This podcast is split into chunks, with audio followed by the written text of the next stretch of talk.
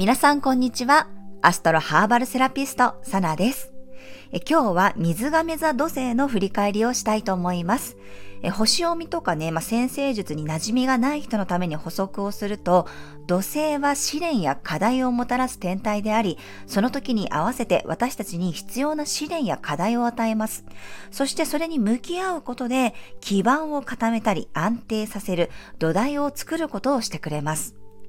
そんな土星は一つの星座に約2年半ほど滞在します。今はね、水亀座という星座のところを運行中ですが、この水亀座に土星が入ったのは2020年でした。2020年の3月に一旦ヤギ座から水亀座に移り、そしてまた7月にね、逆行してヤギ座に戻っています。そして2020年の12月には本格的に水亀座入りしました。この2020年って、まあ、ちょうどね、コロナの影響で世界全体に不穏なムードが流れたり、今までのあり方がガラッと変わったタイミングでしたよね。水亀座が表すのは変化と改革。まさにあそこからね、いろんなことが変わったように思います。そして私の人生にも大きな影響がありました。実はね、2020年はもう一つかなりの節目、ビッグイベントがありました。それがグレートコンジャンクション。2020年12月22日にグレートコンジャンクションという木星と土星が重なる現象が20年ぶりに起こりました。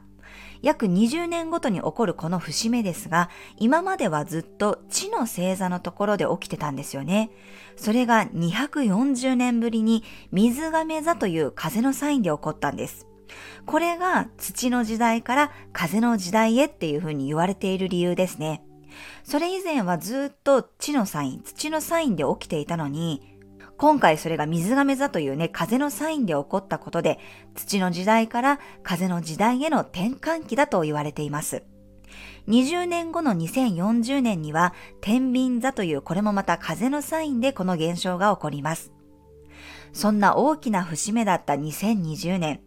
土星先生もヤギ座という地の星座から水亀座という自由や個性を尊重する風の星座に移ったんですよね。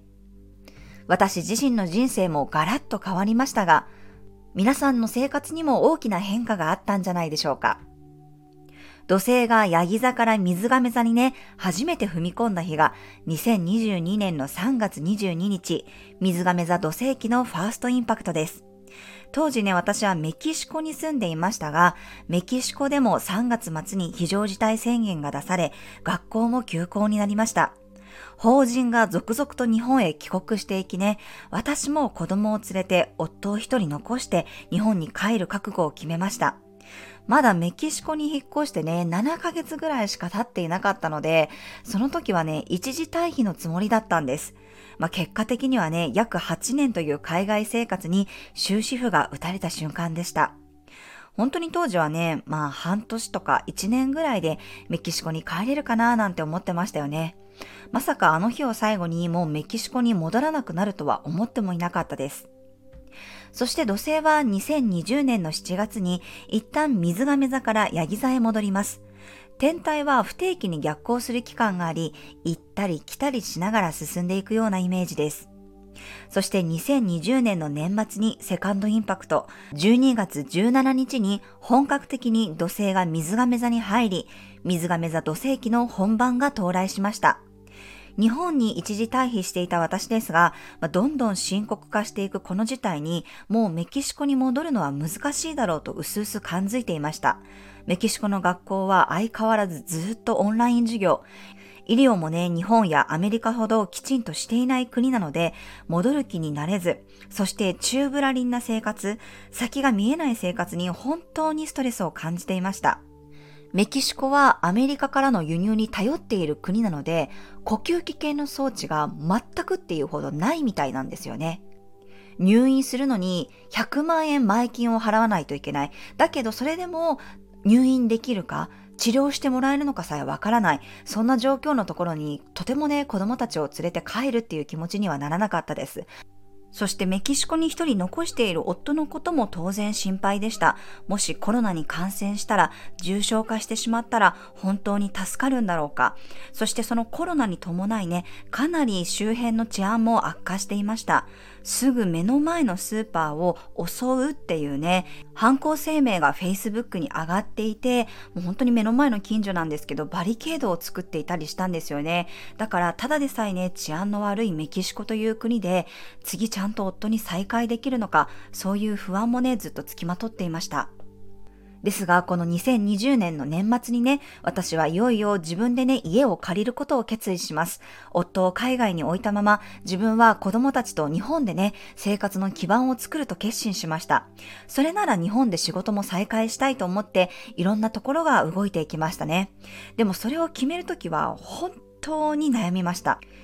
いつまで家族バラバラで過ごすことになるのかもわからない。本当に自分だけで日本で基盤が作れるのか、夫をそのまま海外に置いといていいのか、一人で全部やれるのか、まあ、そういう気持ちですよね。いろんな不安が積もりに積もって帯状疱疹になりました。本当に悩みまくっていた時期でしたが、まあでもね、覚悟を決めた後は早かったですね。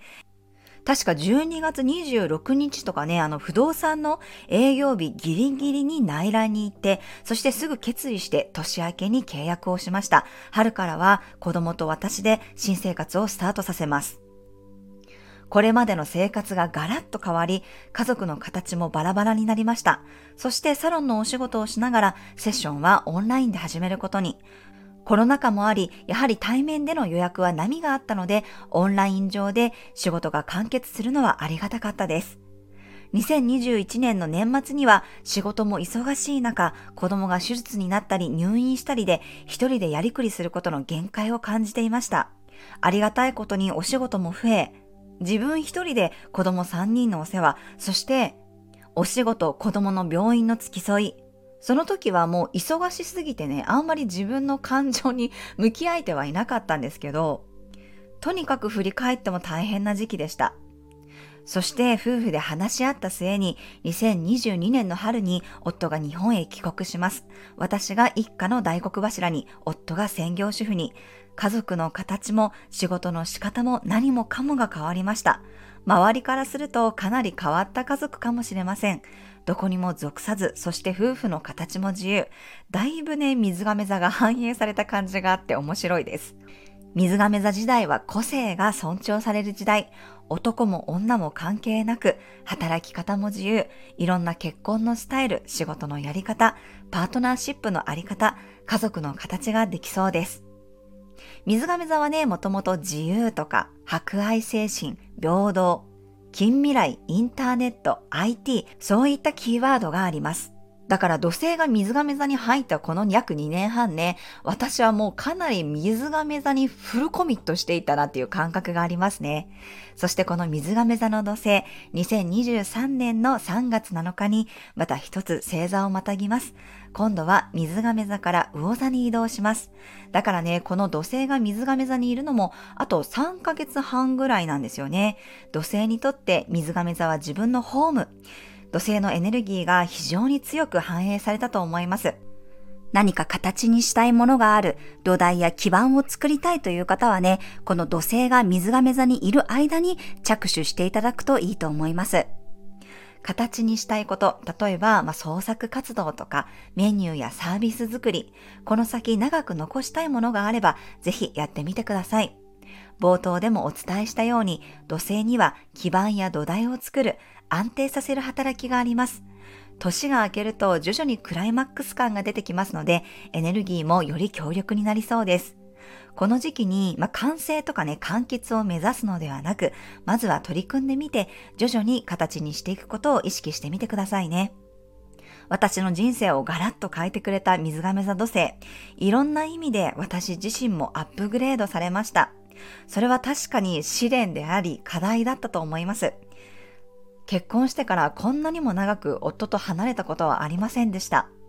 そして一から自分で基盤を作り、一人で子育て、家のことをして、そして仕事もね、集中してやっていく、そういうふうに自分で自立する流れっていうのをすごく促されたように思います。そして何よりね、そこに向き合った結果、自分一人でも生きていける自信がつきました。だからといって、まあ、夫と離婚しようとかね、離れようって思ってるわけではありませんが、今後夫がどの国で仕事をすることになっても、そして私たちがどこに引っ越すことになっても、どんなスタイルをこれから作っていこうともやっていけるようなそんな気持ちになっています。またね、いつどこに行ってもいいように、その種まきを今もしている最中です。皆さんはこの水亀座土星期に変わったことはありましたか？ぜひこの期間を振り返って、そして新しい時代に向けて前進していきましょう。2023年の3月は、冥王星がヤギ座から水亀座に移動し、そして土星は水亀座から魚座に移動していきます。今回はずっとね、土星の話をしていましたが、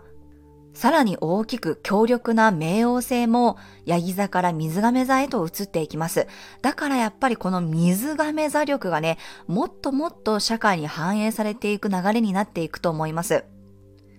私自身はね、だいぶ先取りした感があるんですが、きっとこれからもっともっとね、進化していくんじゃないかなと思っています。そして土星が魚座に戻ることで、まあ、原点回帰していくような流れもあるんじゃないかなと思いました。